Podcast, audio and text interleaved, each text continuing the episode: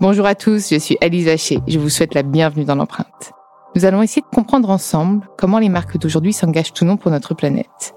Chaque semaine, je reçois donc des start des PDG de grands groupes ou encore des directeurs de la RSE qui m'expliquent comment leur entreprise s'engage pour porter une révolution de l'impact sur notre planète.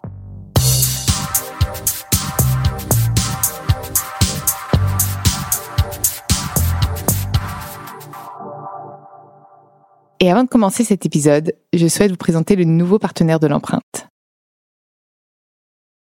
This episode is brought to you by Visit Williamsburg. In Williamsburg, Virginia, there's never too much of a good thing. Whether you're a foodie, a golfer, a history buff, a shopaholic, an outdoor enthusiast, or a thrill seeker, you'll find what you came for here and more. So ask yourself, what is it you want? Discover Williamsburg and plan your trip at visitwilliamsburg.com. This episode is brought to you by Shopify. Forget the frustration of picking commerce platforms when you switch your business to Shopify, the global commerce platform that supercharges your selling wherever you sell. With Shopify, you'll harness the same intuitive features, trusted apps, and powerful analytics used by the world's leading brands. Sign up today for your $1 per month trial period at shopify.com slash tech, all lowercase. That's shopify.com slash tech. Dans ce nouvel épisode de l'empreinte, j'ai le plaisir de recevoir Michael Roguet, le directeur de la transition écologique et énergétique du groupe Boulanger, le spécialiste des équipements de la maison en électroménager et multimédia. Est-ce que j'ai bien résumé ce qu'est boulanger, Michael Tu as très bien résumé, Alice. Ah, merci. Je suis ravie. Je suis ravie de t'accueillir dans l'empreinte. Merci, merci beaucoup. On parlait un petit peu justement ensemble euh, en off de ton parcours et j'aimerais bien que tu m'en reparles ici devant nos, auditeurs. Avec plaisir. Euh, donc, euh, j'ai 38 ans. Je suis ingénieur de formation en électronique et informatique. Après mes études, je suis parti pendant 15 ans dans différentes sociétés de services et d'éditeurs dans l'informatique pour accompagner les entreprises dans leur transformation digitale. Et puis au bout de 15 ans, j'ai voulu rejoindre une cause euh, que personnellement et à titre associatif, euh, je supporte depuis euh, quelques années, qui est la cause environnementale. Voilà, convaincu que c'est en train de devenir, et ça va devenir de plus en plus, le nouvel enjeu de transformation des entreprises, certainement bien plus profond et puissant que la transformation digitale. J'ai décidé de rejoindre Boulanger pour construire et piloter son plan de transformation écologique. Parce que finalement, la transformation digitale, c'était un choix. La transformation écologique, c'est un devoir maintenant. on est obligé de changer. Toutes les entreprises doivent changer. Ah, alors, la transformation digitale, pour revenir un peu dessus, c'était un choix, mais quand même une obligation. C'est-à-dire que les entreprises... Pour être c'est plutôt d'un point de vue concurrentiel. Complètement. Pour être toujours performant. Là, l'écologie, c'est même plus uniquement d'un point de vue concurrentiel. effectivement, ça devient une obligation, ça va devenir de plus en plus. Et ça peut être aussi un, choix, c'est-à-dire que euh, encore aujourd'hui, les premières entreprises qui vont réussir leur transformation écologique vont prendre un pas d'avance sur les autres et vont euh, gagner forcément un avantage concurrentiel. Donc toi, tu crois aussi en l'innovation verte et vertueuse du coup? J'y crois beaucoup et, c'est ton rôle. Et c'est mon rôle, tout à fait. C'est génial. c'est génial de pouvoir concilier euh, ses convictions avec son, son poste. Donc, au sein d'un grand groupe comme Boulanger qui a dû revoir pas mal de choses. Je pense euh, au niveau de ses produits. Je pense qu'à la base, c'était pas du tout dans les décisions de créer des produits éco-conçus, euh, réparables, d'allonger la durée de vie. Le but, c'était peut-être de faire du business et qu'il dure un petit peu moins longtemps pour qu'on les change. Comment est-ce que vous avez revu tout ça? Alors si on regarde en fait l'ADN de Boulanger, euh, c'est une entreprise qui a 65 ans, qui a été fondée par les deux frères Boulanger, qui ne font pas de la boulange. Qui ne font pas de la boulange. Je tiens à préciser à mes, à mes, à mes auditeurs qui m'ont parlé de pain au chocolat et de chocolatine pendant... Euh, non, non, non. Donc, effectivement, c'était Gustave et Bernard. Ils n'étaient pas boulangers à l'époque, mais ils ont créé une entreprise, euh, boulanger, euh, qui vendait et réparait des appareils, souvent made in France. En vélo, ils allaient réparer. Ils avaient vraiment cette réparabilité dans l'ADN de l'entreprise et en euh, vélo. Donc, est-ce que c'était parce que c'était des convictions ou juste du bon sens C'était du bon, c'était du bon sens écologique. Euh, les entreprises sont nées euh, dans le centre-ville. On, ben, on utilisait le vélo pour aller réparer les, les appareils. Et donc, bon, d'année en année, forcément, avec l'entreprise grossissant, on est devenu plutôt une entreprise sélectionneur et distributeur de produits. Et en fait, quand on regarde euh, l'ADN de boulanger, euh, elle est vraiment née de euh, je vends des produits qui sont durables et j'aide mes clients à les faire durer, les réparer pour qu'ils durent le plus longtemps possible. Tu me parles de sélection de produits, donc Ouais. est-ce que déjà dans la sélection, euh, la critère de durabilité était, était prise en compte? Oui, mais pas suffisamment. Et aujourd'hui, ça devient vraiment euh, un critère très fort chez nous. On parle euh, d'éco-sélection de nos produits. On parle d'éco-conception de nos produits en marque propre. Et oui, ça devient euh, un critère majeur de nos ingénieurs produits de marque propre et également de nos leaders produits, nos directeurs produits qui vont sélectionner sur le marché les produits qui ont le, meilleur indice énergétique, euh, le meilleur indice de réparabilité, pour effectivement pouvoir proposer à nos clients euh, les produits les plus responsables et durables. Mais j'imagine que c'est une balance un petit peu euh, de tous ces facteurs pour avoir celui qui a peut-être le plus durable, celui le, le plus performant. Comment est-ce que vous arrivez justement à sélectionner C'est quoi les KPI sur lesquels vous vous... Bah, c'est tout un jeu euh, d'équilibrisme, c'est si ça. je Bah, comme l'écologie, on en parlait ensemble d'ailleurs juste Tout avant. C'est des choix à faire. Ouais. Où est le curseur du coup? C'est des choix à faire, c'est des curseurs, c'est trouver les bonnes marques, les bons partenaires euh, qui sont prêts aussi à faire l'effort et allier euh, l'économique et l'écologique, euh, euh, la performance et la durabilité. Mais ce qui est très encourageant, c'est que ça évolue beaucoup. On a vu là, et nous on a été les premiers à le mettre en avant, le nouveau label énergie qui est arrivé en mars, l'indice de réparabilité qui est arrivé en janvier, et on voit que ça fait euh, bouger fortement les lignes. J'ai bien envie que tu m'en parles d'ailleurs de cet indice de réparabilité, surtout que je crois que le groupe Boulanger a travaillé dessus, donc toi, j'imagine euh, aussi. Tu peux un peu me préciser, il est arrivé en janvier 2021, c'est ça? Oui, il est arrivé en janvier 2021. Euh, donc nous, ça fait euh, bientôt deux ans qu'on travaille dessus, des travaux qui ont été menés par l'ADEME. Et donc nous, on a fait effectivement partie des distributeurs euh, fortement acteurs de ces travaux. Et euh, dès le 1er janvier 2022, les premiers distributeurs à le mettre en avant dans nos magasins, sur euh, notre site boulanger.com, avec tout un plan d'animation pour euh, expliquer et donner le bon vocabulaire à nos vendeurs pour avoir toute la pédagogie vis-à-vis des clients pour expliquer quel était ce nouvel indicateur, indice qui arrivait. Il y a quatre familles de produits qui ont démarré avec l'indice de réparabilité en janvier, que sont les lave-linges Hublot, euh, les smartphones, les ordinateurs portables et les téléviseurs. Et on continue les travaux et à savoir que euh, début d'année prochaine, il y a de nouvelles familles de produits qui vont aussi être éligibles à l'indice de réparabilité, que sont les lave-linges top, les lave-vaisselle, les aspirateurs, les tablettes et les nettoyeurs haute pression. Et pourquoi tous les produits ne peuvent pas être éligibles à cet indice En théorie, euh, tous peuvent être euh, éligibles. Maintenant, c'est quand même des gros travaux. Il y a, il y a toute une méthodologie avec des critères par famille de produits à mettre en place pour pouvoir réaliser ce, ce calcul sur euh, la disponibilité des pièces, euh, la démontabilité des produits, euh, sur le prix des pièces détachées. Et en fait, produit par produit, il faut réfléchir, faut se poser la bonne question de, bah, ok, pour un téléphone ou un aspirateur, c'est pas forcément les mêmes grilles de calcul qui vont être appliquées. Et comment inciter les gens à faire réparer leurs produits, à rendre ça avantageux en termes de prix et, et qu'ils se disent pas, bon, ouais, à, à 10 balles près, euh, je vais me racheter un truc neuf parce que finalement, c'est aussi à vous de rendre ça Bah, suffisamment sûr, accessible pour qu'on ait envie de le faire, même si de plus en plus de consommateurs sont devenus des consommateurs Ouais. et, et ont conscience de leur impact, malheureusement pas suffisamment. Déjà, il y a plusieurs choses. Déjà, il y a, l'entretien des appareils qui est pas assez mis en avant. À savoir que nous, dans nos centres de d'après-vente, on a un produit sur deux qui revient à peu près, où on constate que c'est un défaut d'entretien. Et que si l'appareil avait été bien entretenu, il ne serait pas arrivé. Et donc, on a un vrai enjeu d'accompagner le consommateur dès l'achat du produit à euh, lui apprendre à bien entretenir euh, son appareil. Euh, un broyeur à café, inclus dans une machine, il faut le nettoyer, idéalement une fois par semaine, au moins une fois par mois, le passer sous l'eau, passer un coup de soufflette dans le, dans le broyeur, et, et faire ces petits gestes-là qui ne prennent pas beaucoup de temps, ça permet de faire durer son appareil. Et ces nouvelles formes d'éco-gestes, on va dire, comment elles sont, euh, elles sont enseignées? C'est c'est le vendeur ou c'est même euh, sur la notice ou je sais pas? C'est un peu tout, effectivement. Parce hein, que la notice, on la lit pas, on la lit Bah, pas la- souvent la- quand même. hein. C'est pas très sexy la C'est notice. pas, hein. c'est pas sexy, et puis on...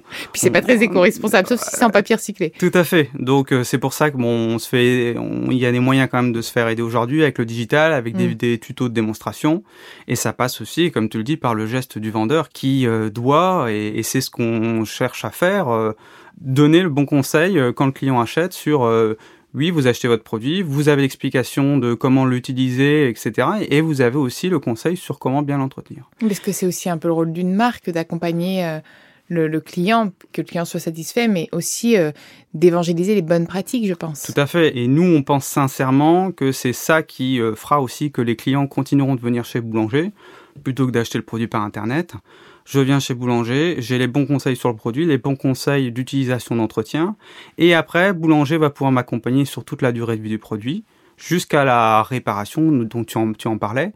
Et effectivement, là aussi, on travaille pour que euh, chaque atelier dans nos magasins Boulanger, c'est-à-dire que tu as un atelier de réparation, puisse promouvoir la réparation et puis s'accompagner euh, le client sur euh, j'arrive avec un produit, je vous aide à, à, diagnostiquer, on va être capable de vendre de la pièce de rechange et on va aussi pouvoir proposer des forfaits de réparation pour pouvoir réparer euh, les appareils. Et là où aussi on va se faire aider, c'est que dans tout le loi, dans tout le pardon, le package de la loi anti-gaspillage et économie circulaire, dans lequel il y a l'indice de réparabilité, il y a aussi le fonds de réparation qui va arriver au 1er janvier 2022 dont nous avons fait aussi partie euh, activement dans les groupes de travail et qui va permettre euh, aux consommateurs de euh, se faire accompagner financièrement quand il va vouloir nous ramener un produit dans nos magasins sur la réparation. Donc, une forme de consigne presque. Une forme de consigne ou de participation à la, à la facture. Ok. Et comment vous vous y retrouvez? Parce que si vous allongez la durée de vie des produits, donc vous en vendez logiquement moins, mais la réparabilité restant accessible pour avoir un maximum une marque enfin aussi inclusive et euh, encourager à cette pratique, bah, comment vous vous y retrouvez pour pas non plus baisser? On va parler business quand même. Hein. Ouais, parlons business. Parlons business. On vise du coup toucher davantage de clients et que c'est comme ça que ça risque de... De un, on, vise, on vise à toucher plus de clients et on vise aussi à être une marque servicielle, c'est-à-dire que euh, Donc c'est une métamorphose, enfin pas une métamorphose, mais c'est quand même un, tournant, j'ai l'impression, pour le boulanger. Euh, tout à fait, on, on se l'est toujours dit, ça a toujours aussi été dans notre ADN. L'approche, je te parlais des, des, mm. des frères boulangers, c'était né du service à la base.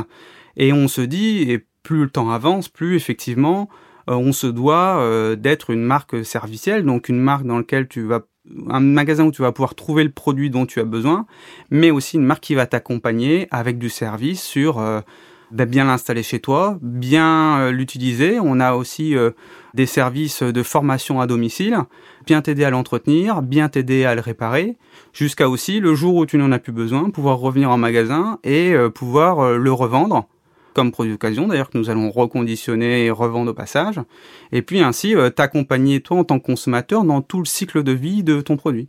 T'as pas l'impression du coup que finalement le service va servir les marques globalement au détriment du produit, puisque si on invite un peu à déconsommer, donc à réduire les objets qu'on utilise au quotidien, mais davantage remettre l'humain au cœur des métiers, bah, c'est peut-être l'avenir aussi du bon sens écologique. J'en suis intimement convaincu. Et c'est ça aussi qu'une fait qu'une marque euh, qui existe au sens physique du terme va pouvoir survivre et passer devant euh, des pure players qui ont juste développé une relation digitale mais qui sont pas capables d'apporter ce service physique. Tu me parlais aussi qu'on pouvait ramener nos, produits en magasin. Tout type de produits, il y en a encore certains qu'on peut pas euh, alors nous, on... A des matériaux que j'imagine qu'on peut pas recycler, qu'on peut pas réutiliser. Ouais, donc il y a deux choses. Il y a un, euh, les services nous pouvons proposer pour racheter des produits à nos clients. Euh, donc là, nous nous rachetons aujourd'hui des smartphones, des ordinateurs portables, des consoles, des tablettes. On est en train de travailler pour racheter d'autres produits. On a fait un test là milieu d'année pendant l'euro pour racheter des télévisions. Des clients qui venaient pour acheter une plus grosse télévision, on leur disait ben, ramenez votre ancienne télévision on va vous la racheter, on va la reconditionner. Si elle a une valeur commerciale, on va la revendre. Si elle en a plus, on va la donner à une association, parce qu'elle est encore fonctionnelle, donc euh, autant lui donner une deuxième vie. Et puis euh, les déchets électroniques, euh, donc les, produits en fin de vie, qui ne peuvent pas avoir de deuxième vie. effectivement, nous on a un partenariat avec Ecosystem et donc on encourage nos clients à le ramener pour après recycler, récupérer de la matière, des matériaux, etc. Il faut savoir qu'aujourd'hui, il y a plus d'or dans tous les téléphones du monde qu'on a sous terre. Donc on a aussi un vrai enjeu et une, vraie responsabilité, nous en tant que distributeurs de produits électroniques, d'encourager les clients à dire, euh, vous avez un téléphone qui ne marche plus chez vous, qui est dans votre tiroir, pensez à le ramener parce que ça va permettre de euh, fabriquer d'autres produits. Et pensez aussi à ne pas acheter de téléviseur à chaque nouveau match de Ah foot. bah, c'est sûr. je ne vise personne. Mais euh, non, mais c'est hyper, euh, c'est c'est hyper intéressant de savoir que bah, on a tous en fait des produits qui dorment à la maison et qu'on peut ramener. Et comment vous communiquez là-dessus? Parce que c'est un enjeu aussi la communication aujourd'hui, j'imagine, sans passer pour des, des personnes qui font du greenwashing, donc qui se vendent sur leurs euh, éco, euh, enfin sur l'éco-conception, sur leurs euh, innovations euh, écologiques. Comment est-ce que tu arrives à, à passer tous ces messages? Bah, on les passe en magasin, en- sur notre site internet. Quand dans l'empreinte Dans, dans l'empreinte, par exemple, quand on envoie un email transactionnel, merci pour votre commande. On Tiens, passe- les emails, parlons-en. Est-ce que vous avez réduit aussi le nombre d'emails? Parce que ça, ça, ça a tout l'impact aussi. Bah, bien sûr, C'est compliqué. hein. Aujourd'hui, le curseur est compliqué à trouver, puisque les newsletters, les emails, Ah, tout etc. à fait. il y a- La question, c'est comment réduire, mais aussi surtout comment faire mieux. C'est-à-dire que euh, envoyer un email pour faire Pour euh, informer. pour un- ouais. pour informer et, et justement donner des éco-gestes sur voilà vous avez acheté il y a deux mois vous avez acheté un brouilleur à café voici les conseils d'entretien est-ce que vous l'avez bien fait? Ça a une énorme valeur. Donc finalement il vaut mieux conserver cet email même si effectivement il va avoir une empreinte carbone c'est sûr mais qui va permettre de faire durer euh, des produits. Donc euh, finalement cet email là moi j'ai pas envie de le supprimer. À l'inverse effectivement on a des emails qui sont moins utiles qui sont potentiellement euh, plus commerciaux publicitaires où là effectivement il faut faire aussi des efforts pour réduire Cet équilibre, il est compliqué à trouver. hein. tout à fait Ça, on en parlait aussi d'ailleurs euh, tous les deux. hein. Mais Mm. je, suis, je suis entièrement d'accord avec toi. C'est, compliqué de se dire bon bah entre eux, ne pas prévenir nos clients qu'on peut réparer leurs produits et leur envoyer un mail qui a X euh, impact en matière euh, de CO2, bah je fais quoi? C'est Et sûr. c'est le curseur à, Bah, à trouver. sûr. Et c'est quoi les prochains challenges pour Boulanger? Donc les- prochains euh, challenges euh, pour Boulanger, euh, qui vont démarrer au 1er janvier 2022, c'est justement euh, d'encourager et promouvoir euh, toute la réparation possible à travers ce fonds de réparation qui va arriver au 1er janvier 2022 et qui doit euh, démocratiser la réparation auprès de nos clients, des citoyens, des Français globalement. À savoir qu'aujourd'hui, euh, en moyenne, on sait qu'il y a un peu plus de 70 produits électriques et électroniques euh, chez nos clients et qu'il y en a une dizaine qui sont un tiroir parce qu'ils sont, ils sont cassés ou plus fonctionnels ou en gros, euh, j'ai pas cherché de solution pour le réparer. Et nous, ce qu'on va vouloir vraiment faire, c'est dire euh, ces produits-là, pensez à venir chez nous pour les ramener. On peut vous aider à les réparer. On peut potentiellement vous les racheter. Et puis, euh, si euh, ils sont cassés, que vous n'en voulez plus, etc., on peut leur donner aussi euh, une bonne gestion de fin de vie en récupérant des matériaux et participer euh, comme ça à, à l'économie circulaire pour refabriquer euh, de nouvelles choses et récupérer les matériaux existants dans, dans le téléphone. Donc ça va être encore une année sous le signe de la réparabilité, Tout j'ai à fait, l'impression. ah, complètement. Mais, mais qui est bien. Et tu sais que depuis quelques, quelques épisodes, je demande à mes auditeurs euh, de me poser une question. Donc, cette fois-ci, mis à part le débat pain au chocolat et chocolatine que je t'épargne, même si tu m'as dit que petit pain, Ouais, c'était c'est- ta, ta c'est- réponse. Moi, c'est petit pain, ma réponse. Ces petits pains, bah écoute, C'est euh, voilà, j'espère qu'ils seront contents avec cette réponse. J'ai une autre question plus sérieuse qui est comment est-ce que le groupe boulanger met en avant les produits éco-conçus bah, pour inciter plutôt euh, à la consommation de ces produits-là? Donc euh, il y a hum, il y a plusieurs choses quand on parle d'éco-conception en fonction euh, des typologies de produits, euh, on va prendre différents axes.